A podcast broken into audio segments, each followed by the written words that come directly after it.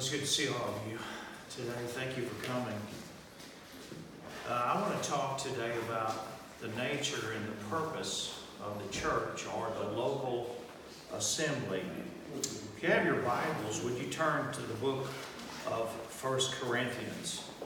1 Corinthians chapter 14 today.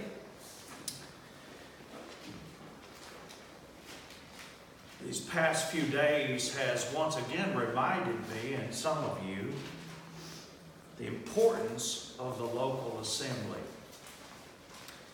Now, when we use the word church, we really don't know exactly what we're talking about because when we use the word church, we're talking about all of the redeemed. You can be saved and not being and not assemble with anyone. I think we can accept that as true. Now we can make the argument of why would you, but nonetheless we can accept the fact that there are saved people that do not assemble for whatever reason. But today I want to talk about what the purpose of the assembly is. I read an article this week that is heartbreaking and startling as well. When I tell you what it said, I think you can agree with me that it is heartbreaking. There are some that are speculating that 30 years from now, there will be about one third of the Southern Baptist churches in existence that are in existence today. Now, that is a very startling notion.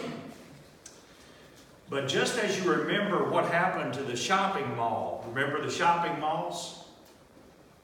I mean, I was on Highland the other day and I looked over at the mall, and of course, as a man, I grieve Sears is gone.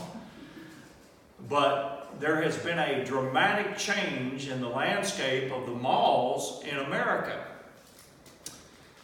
But more significantly, there has been a belief among this generation that the local assembly is no longer really necessary.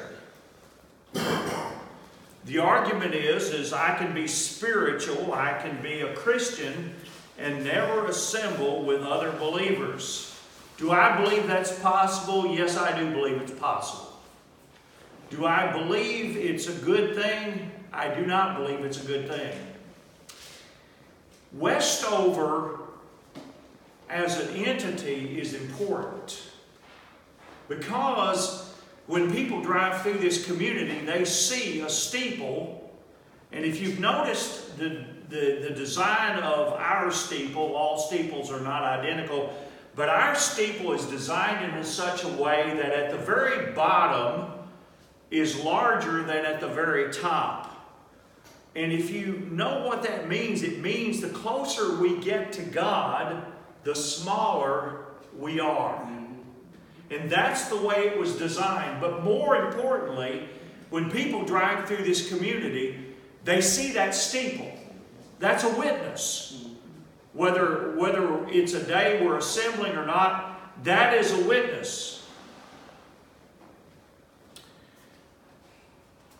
Recently, I was in Florida several months ago, and I was looking at a plan for a new community in Florida.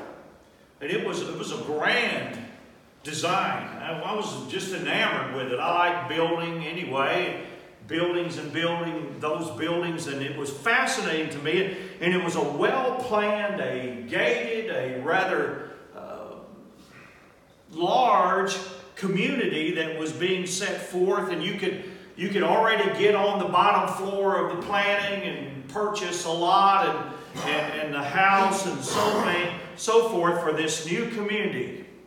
It had shopping. Uh, it, it had all kinds of different things in it. It had parks. It had places for people to walk and to exercise and to, to take their dogs out. All these things were there. It had all the amenities and amenities. It even had a hospital that would be there and then a, another clinic that would be in the community. Do you notice anything missing? Church. Church. Now, now you may think that's rather, rather strange that I bring that up, but it's really not. Because there was a time in our history as a country that when we planned a community, we planned for there to be a church in the middle of that community. That's right. That's right. The center. But we don't do that. We don't do that anymore. So I need to make an argument to my grandchildren and to their generation and to kids a little bit older and to old folks too from Scripture what the purpose of the assembly is. Now, if you were to ask the Akrid family, they saw, they already knew, but they saw what the purpose of the assembly was in part.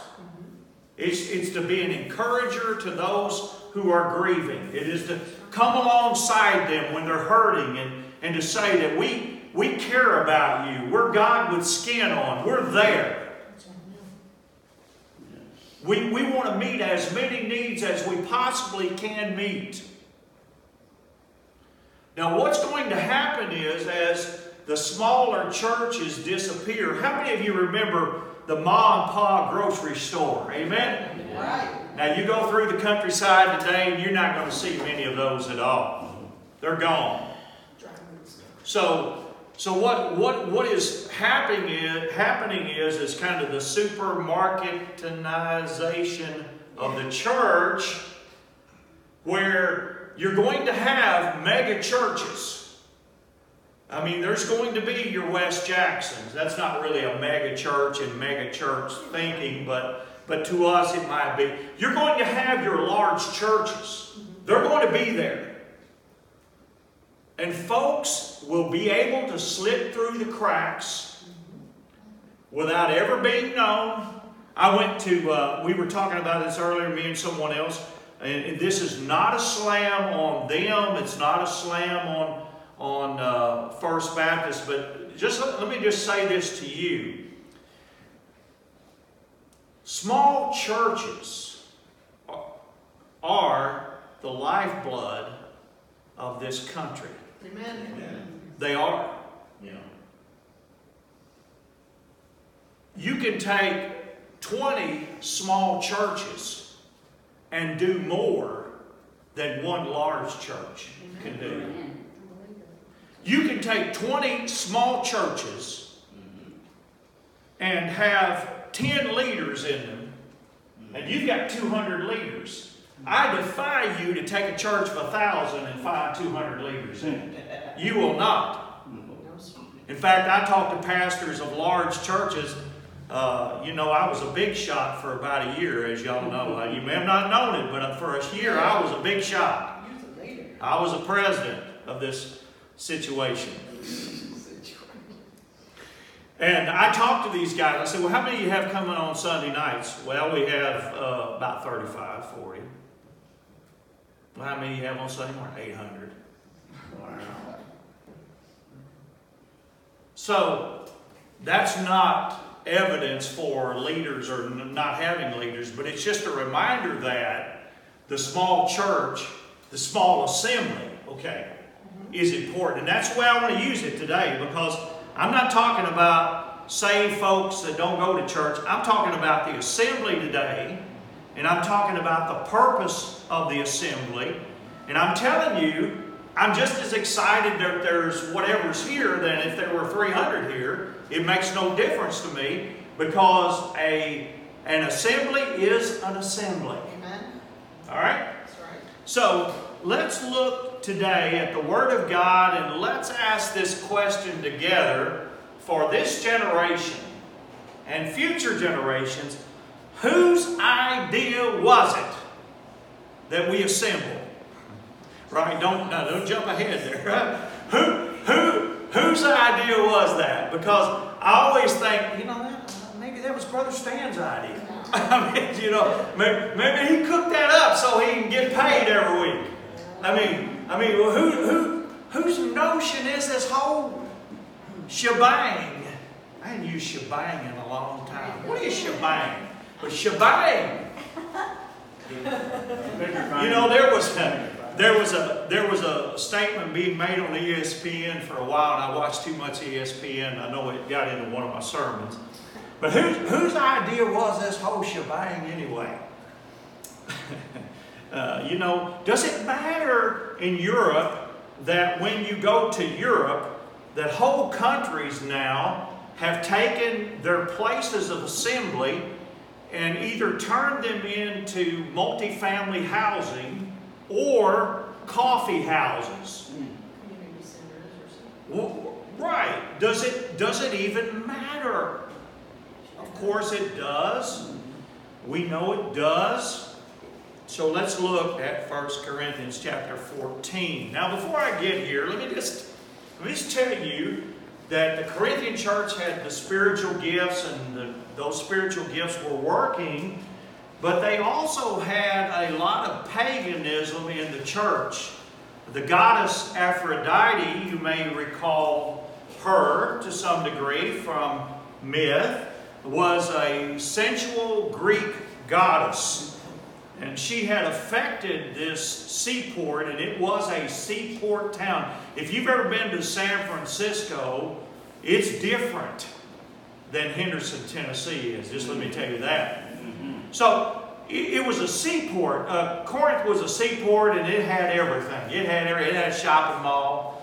It had, you know, it had all the things, all the trappings of, uh, of a city. And uh, in fact, uh, sin had reached the level that to be a real sinner, you had been Corinthianized. Be like saying you had been Westoverized. Well, You, you've been Corinthianized. You're, you're, you're really, you really are a sinner. They had even temple prostitution. Grandkids, don't ask me about that later. Temple prostitution. you got enough of it.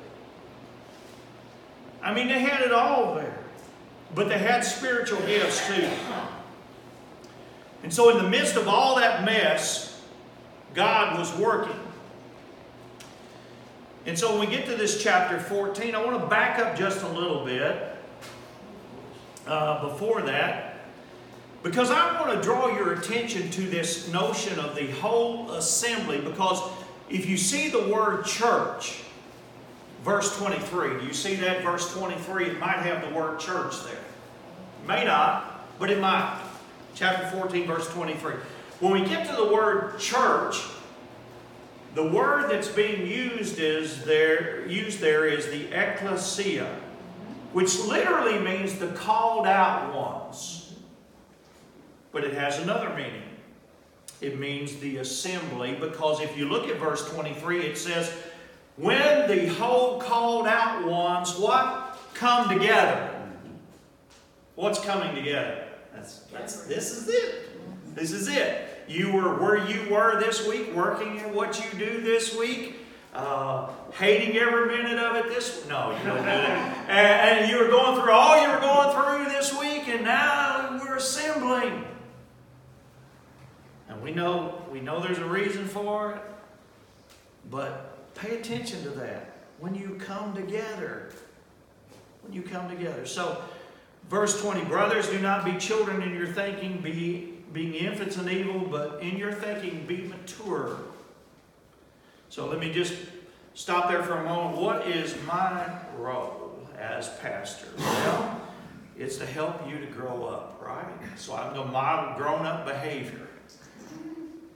Uh, it's not easy for me to do because I'm not really grown up myself. But we're talking here in the spiritual realm. I'm to model spiritual grown upness. I'm putting all kinds of stuff together today.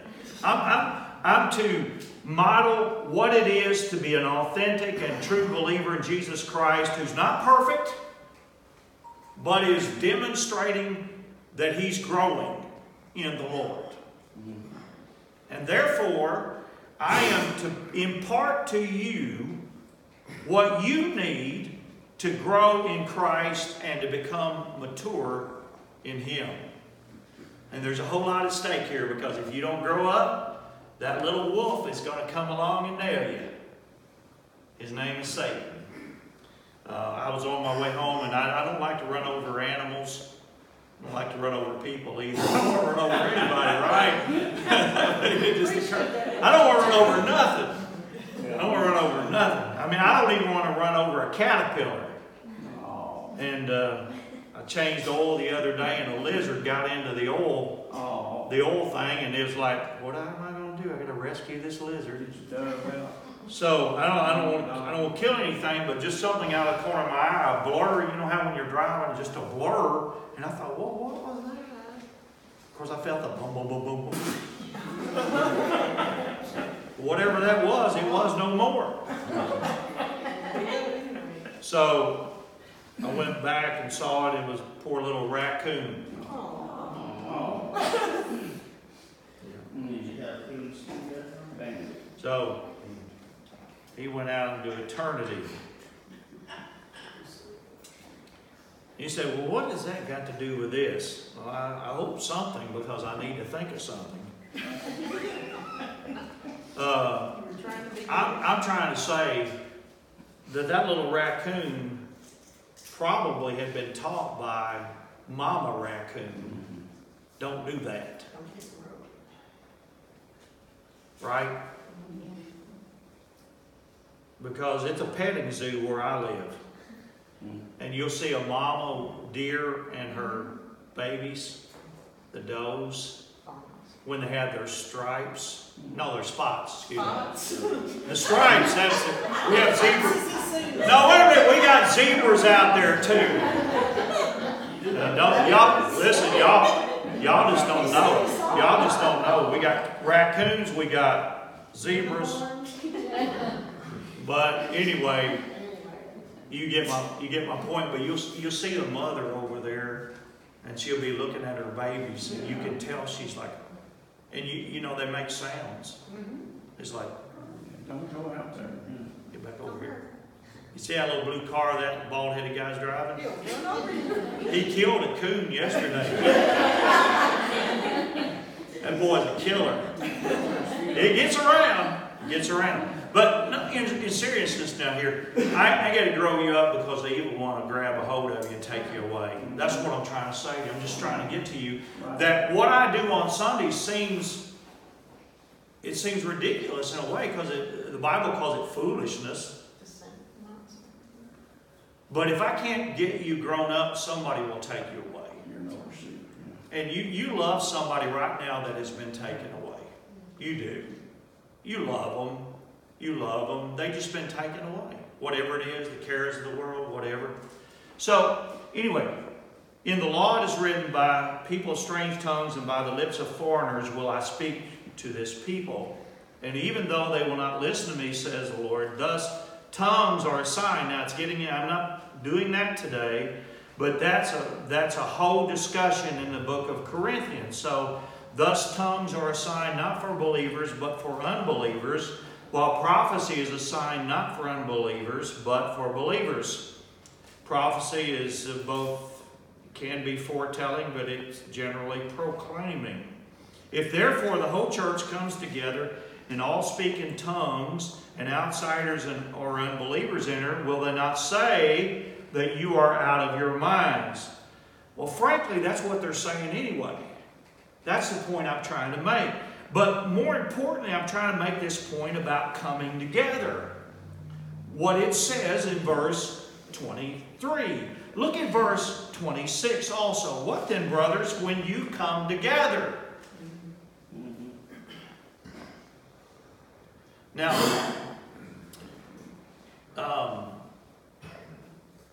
I don't feel like I had to do this in the past, but I think I have to now.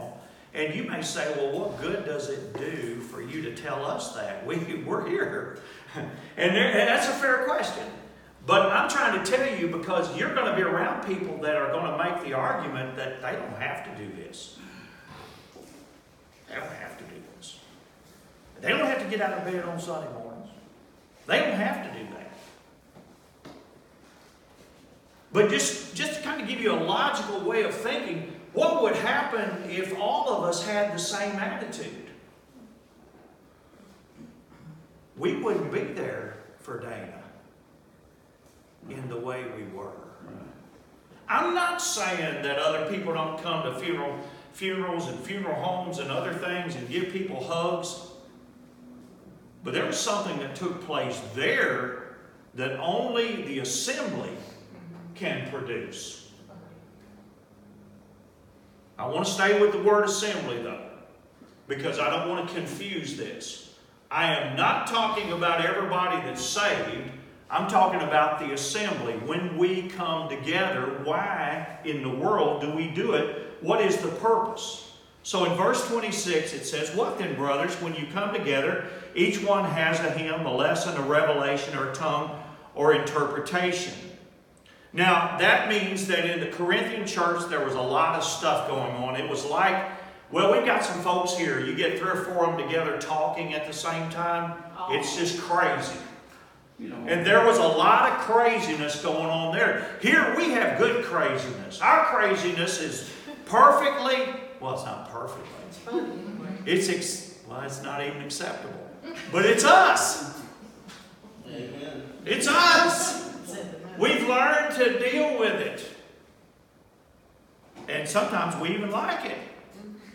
And we've been known to even participate in it. But having said that, this was stuff here that was causing problems and division in the church. It'd be like one of my brothers getting up and saying, Well, I've got a sermon here. You sit down. It's causing problems uh, within the assembly. And that's not what I'm talking about here. But what I am talking about is when you come together. When you come together. Verse 26, when you come together. And uh, the latter part of verse 26, let all be, things be done for building up. So one of the roles we have as a, an assembly is to build each other up, not to tear each other down. Right? So that, that's what being said. Now, Paul said this, which we ought to take note of. Let us not neglect the assembling of ourselves together as the manner of some is. You know, he might have there may have been a little problem there. You know, if we take that to mean, which I do, that there were some who were not assembling, and he called that neglect. Now, if I didn't go home at night, it'd be called something else. It wouldn't be neglect, it would be called a skillet on my head. But here, he's referring to if they don't come together, that's neglectful. I think that's what's being said here. So, so let us assemble together. Let us not neglect that, as the manner of some is, but let us be mindful to assemble and to exhort each other, which we just read a few moments ago, to build each other up. Here it said to exhort each other even more as we see the day approaching. Well, what day is that? That's His coming. That, that's what's being referred to. So, can we agree that we are bound to be closer to His coming than we've ever been before? Can we agree that there's something going on right now that nobody has an answer for? We can agree with that. Yes. Can we also agree, not to scare anyone, but this is scary, to note that some people, or one person in particular, has already had this again after already having it? Is it just possible that science will not, even though I hope it does, will not be able to solve this malady we find ourselves in right now? It is possible.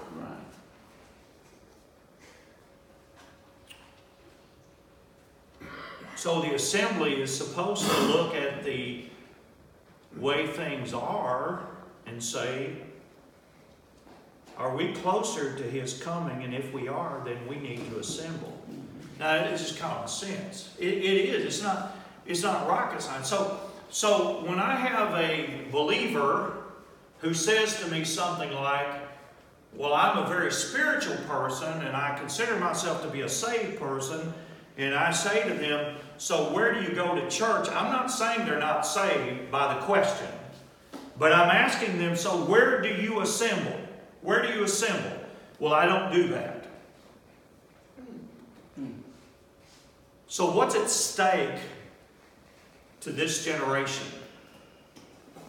Well, if 30 years from now, which I'll be 65 in 30 years. Mm-hmm. So in, if 30 years means that one third of the churches, and I may have said that rather clumsily earlier, but one third of the Southern Baptist churches that exist today will cease to exist. And there will be very few smaller churches, just mostly mega churches. What is, what is weighed in the balance? Well, a lot of things. A lot of things. First of all, everybody will not go to a mega church. That's one. Two, it's easy to slip in and out in a mega church, not become a leader of any sort. Three, it's going to mean that in our communities, there's not going to be any gospel witness where people are assembling. That is a big deal. What, do, what did people want to see years ago when they went into a community? They want to see a hospital. Hospital. And we have lots of them. They may be owned by the same hospital, but we have lots of hospitals. But they want to see churches. And they want to see schools, right?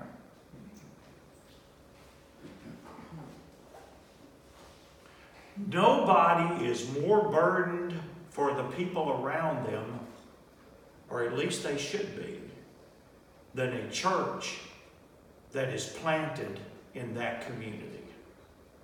Which is a rather clumsily way of saying we care about Westover That's right. because it is our Jerusalem.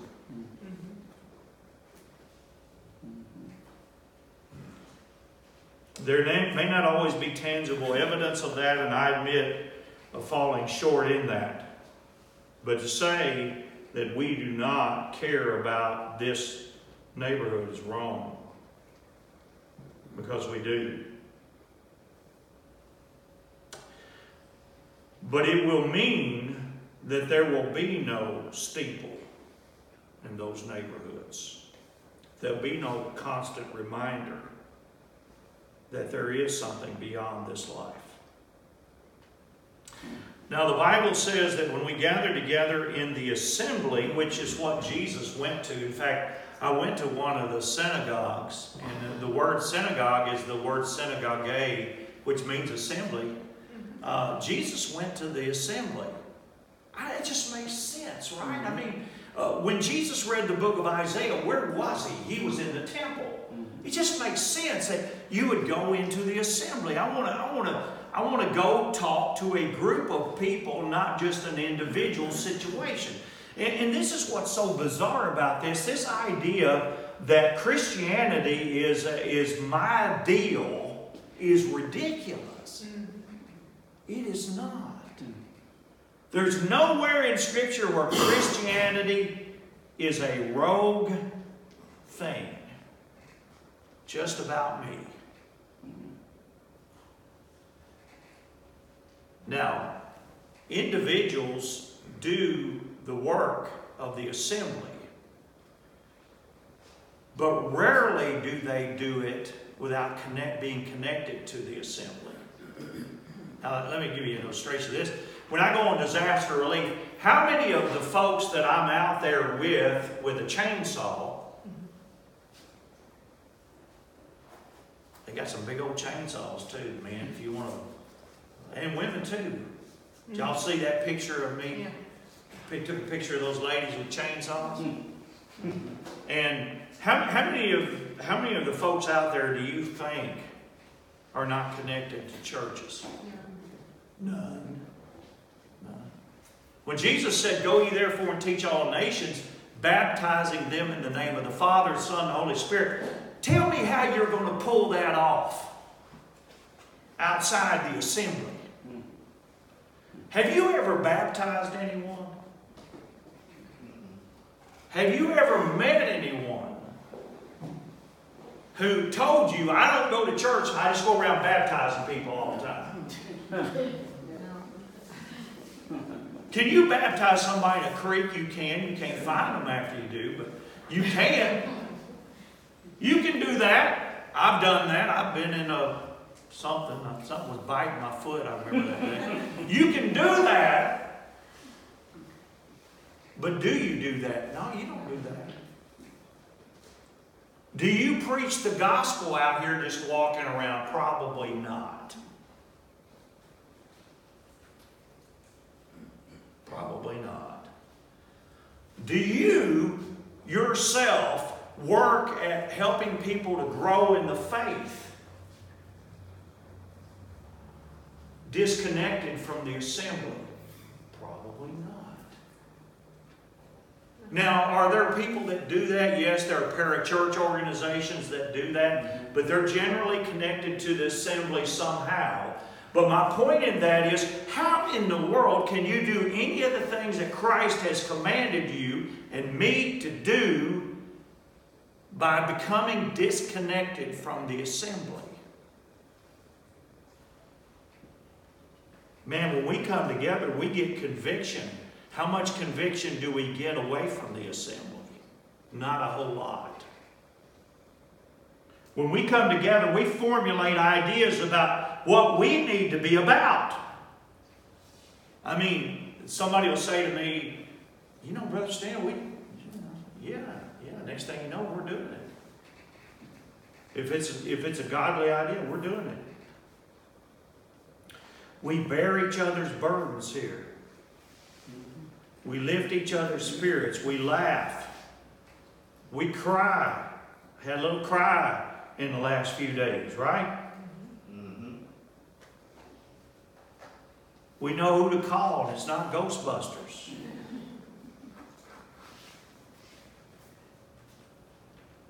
And I, I think you know this, but I just have to remind us all that this is this is so important. I can't even think of a word for it or words for it.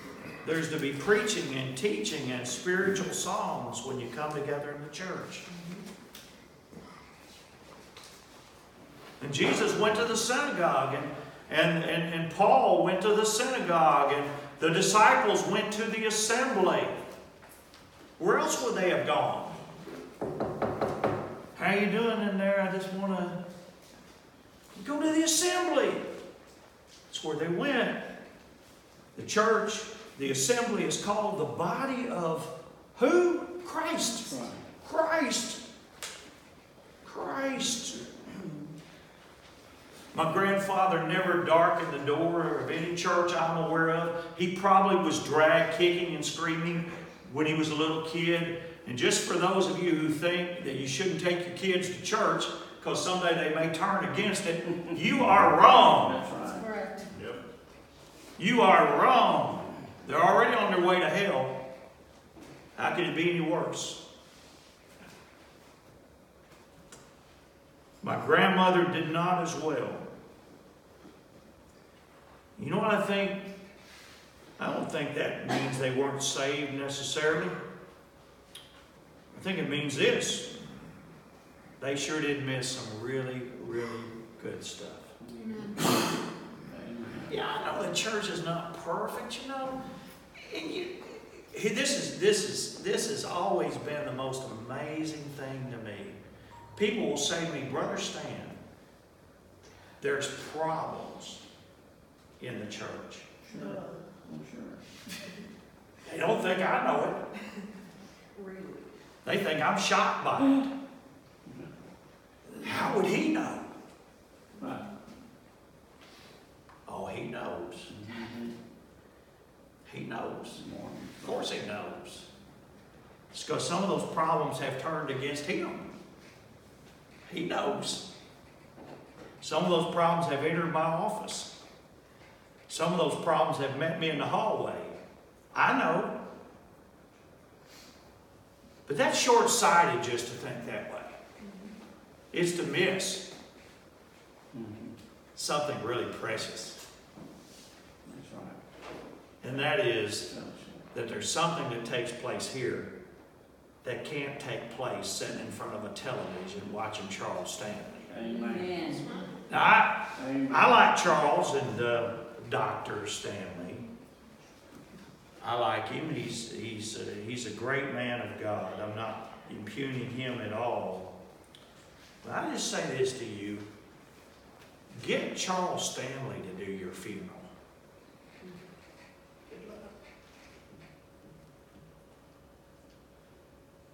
I remember I've had several people in my life tell me they go they wouldn't go to Bellevue. All right, well go ahead on. Back in the day, get Dr. Rogers to do your funeral. Dr. Rogers only did funerals, for what I know, of close personal friends and uh, leaders in the church. Well, it just makes sense, right? He couldn't do all those. I'm not picking on him. I like him. I Liked him. He's with the Lord now. I'm just telling you, something takes place in a small church. You know your pastor. Your pastor knows you. That's right. You know, you know he's he's on your side. That's right. Uh, you know when you have a need, he'll he'll be there. That's right. You know you're not alone. That's right. Amen. You know you don't have to go into the balcony and have somebody go after you've been there two years. It sure is good to see you. I hope you'll come back.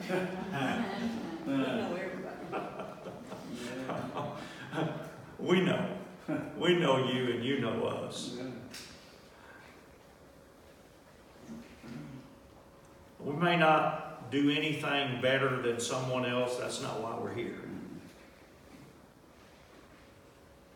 But we all have the same God. Amen. Amen. So, all I can say about people who don't think they should assemble is, I am so sorry. Right. I am so sorry. Because you have chosen to miss the more special things that will ever happen this side of heaven. There's no place you can go at your house and see a nine-year-old come to faith in Christ right. and be baptized. Amen. There's no place you can go at your house, probably, and see a person who's sick with cancer being surrounded by a family Amen. of people that she's not even biologically related to, who love her every bit as much as her own family. Amen. That's right.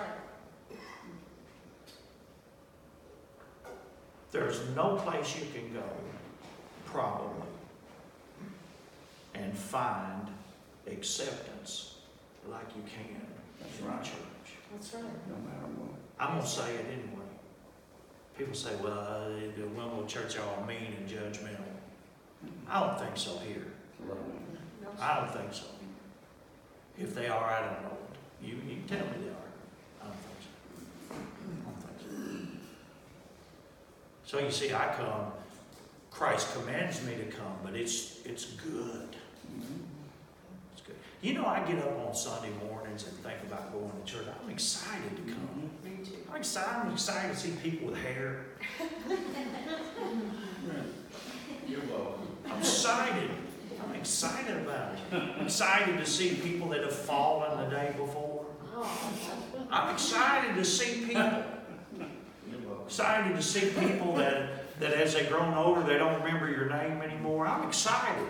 They're still short. Yeah. I'm excited. That's how come I call you. I'm excited. Amen. Excited to see them. I'm excited to see friends. Man, I'm excited. And so let me just say this. Yeah, you can be a Christian and not go to the assembly, but you're the poorer for it. Amen. You sure are. Let's pray today. Father, we thank you. It was your idea, not ours, so it's even more profound than I can think of today. Scripture sets forth the argument for the rationale of the assembly. Father, I pray for a generation that is losing something so precious. They have no idea what they're losing. Father, I thank you that in my life I've experienced the robust grace of the people of God. I thank you for this in Jesus' name. Amen. Let's stand together.